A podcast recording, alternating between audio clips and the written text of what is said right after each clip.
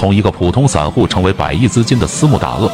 提起游资，可能很多人都是赵老哥、孙哥、小鳄鱼等人，但是如果要说游资界的灵魂人物，那一定是徐翔总舵主。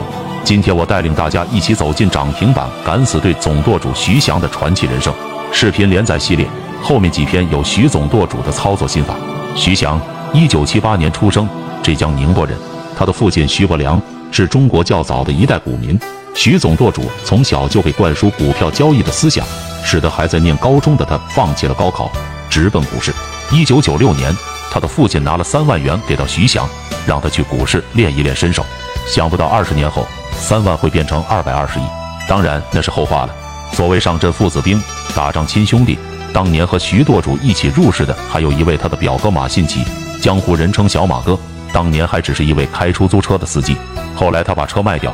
和总舵主一起跳入股海，他惯用的拖拉机委托单现在依然还在被使用。从总舵主徐翔到小马哥的经历来看，他们都非常具有冒险精神。一个是高中生放弃高考直接去炒股，一个是出租车司机不开车，同样跑去职业做股票。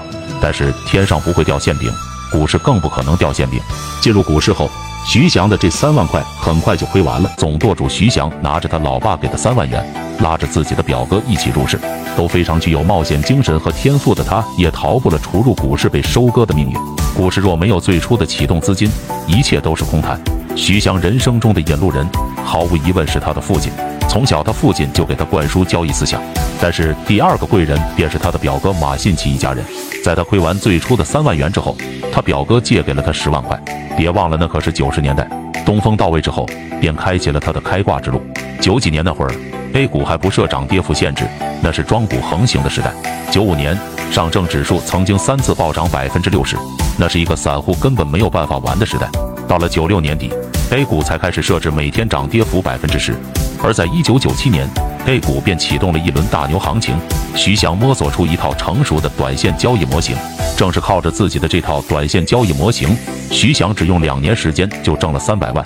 那年他才刚满二十岁，也因此一炮红。并为他日后组建轰动 A 股的涨停板敢死队打下了基础。